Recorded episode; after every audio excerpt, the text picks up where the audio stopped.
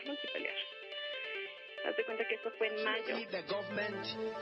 En duo som kommer från Norge.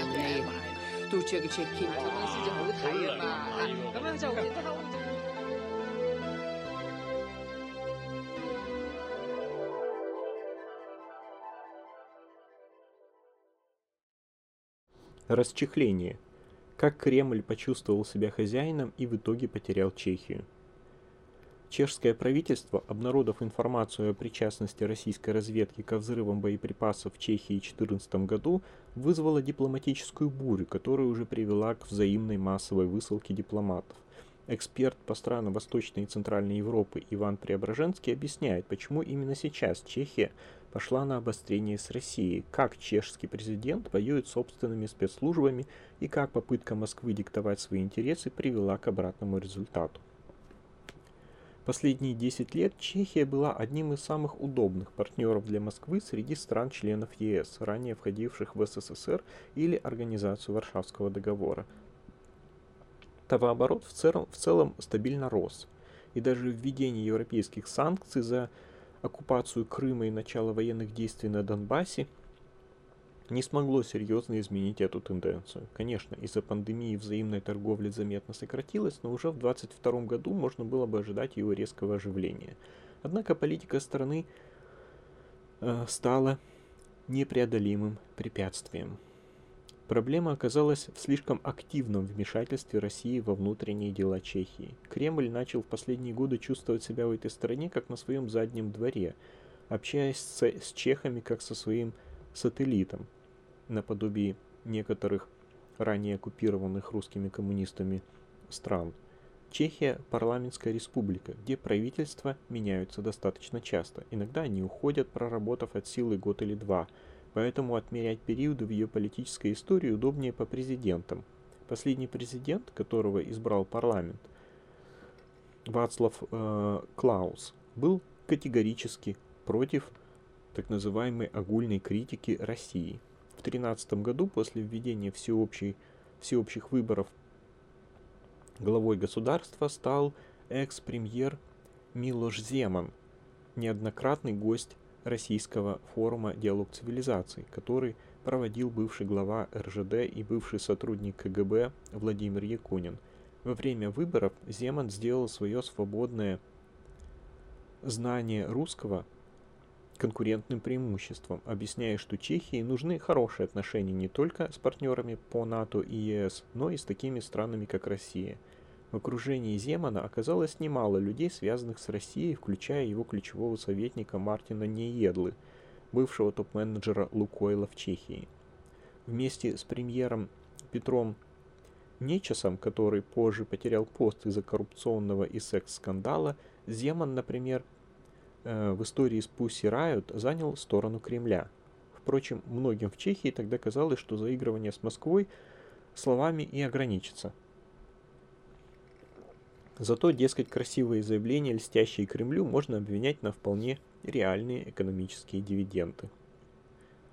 Глубокое проникновение. Уже в 2014 году Земан выступил с активным лоббистским Россий, лоббированием российских интересов в Чехии. Речь тогда шла об отмене конкурса на достройку АЭС Темелин. В финал вышли японо-американская Westinghouse и российско-чешская чешский консорциум «Мир 1200», за которым стоял Росатом. Чешское правительство не рискнуло выбирать между такими сильными претендентами, однако Президент тогда активно, хоть и неудачно, настаивал на проведении нового конкурса.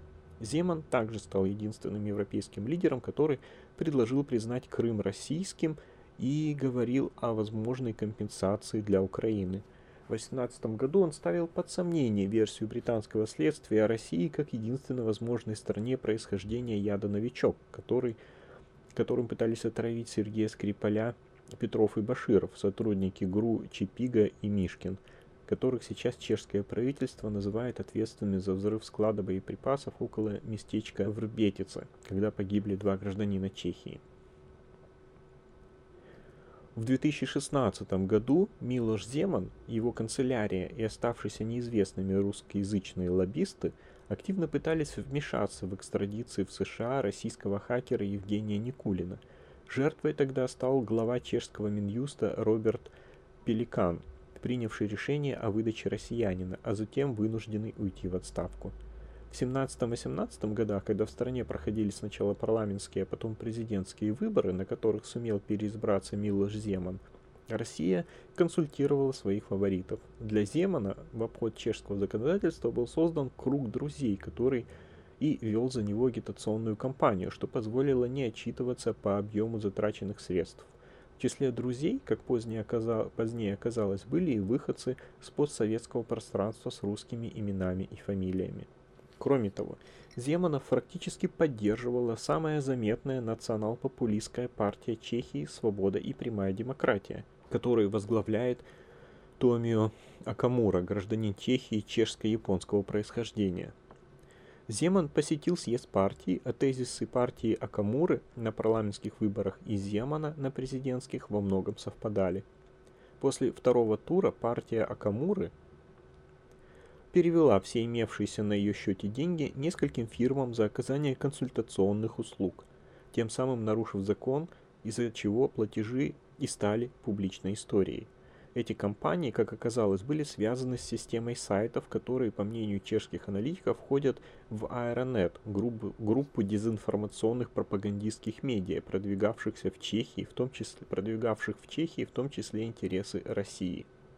Одновременно чешская разведка БИС стала завидной регулярностью предупреждать о росте шпионской российской и китайской активности на территории Чехии. А затем появилась информация о том, что чехам удалось выявить на территории страны целый хакерский центр, работавший в том числе и в других европейских странах.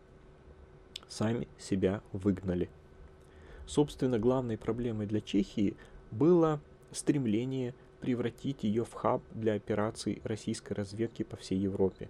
Раздутый штат посольства России, одного из самых многочисленных в Европе и даже в мире, лишний раз свидетельствовал о том, что именно так дело и обстоит, а влияние на Прагу в целом сводилось к получению оттуда технологий – Перед пандемией экспорт из Чехии в Россию машин, станков и аппаратуры превышал 2 миллиарда долларов в год и стремление не допустить разрушения российского хаба.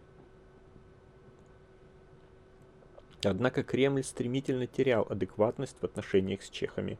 Робкие попытки вернуться к партнерским отношениям отметались. Москва давила все сильнее, прибегая к помощи своих лоббистов внутри Чехии. Затем подряд грянуло несколько исторических скандалов, самый громкий из которых был связан с разрешением муниципалитета столичного района Праги, Прага-6, снести памятник советскому маршалу Ивану Коневу, который сами чехи же и установили в 1980-м. Сомневавшиеся в необходимости такого решения проголосовали за него после абсолютно оскорбительного высокомерного письма даже не российского МИДа, а тогдашнего министра культуры Владимира Мединского.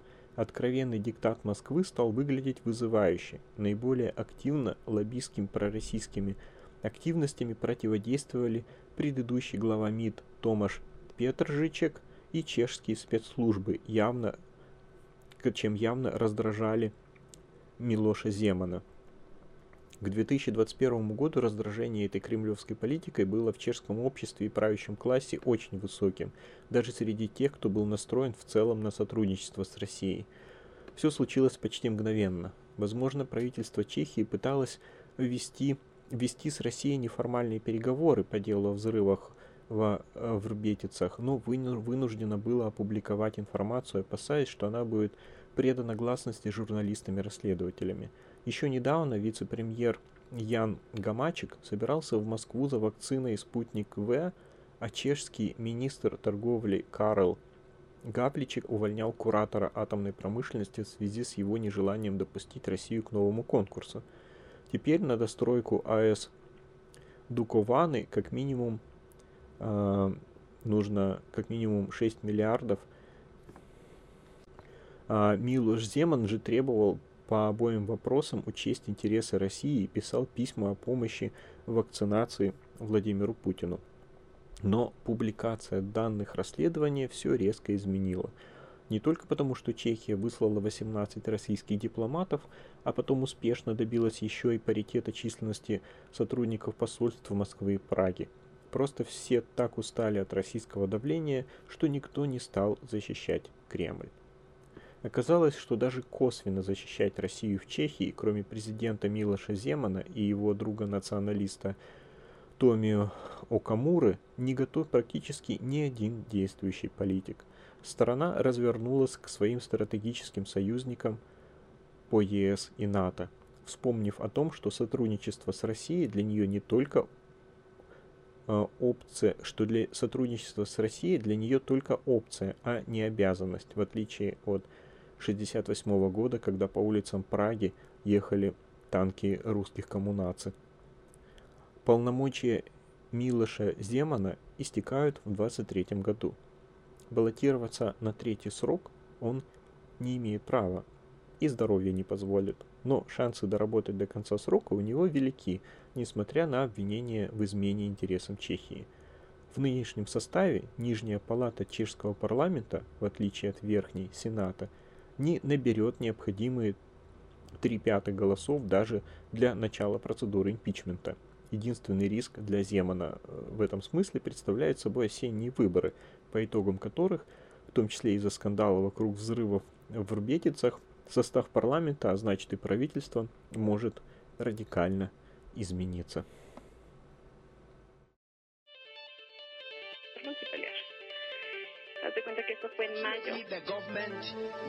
En duo som kommer från Norge.杜这个 check in。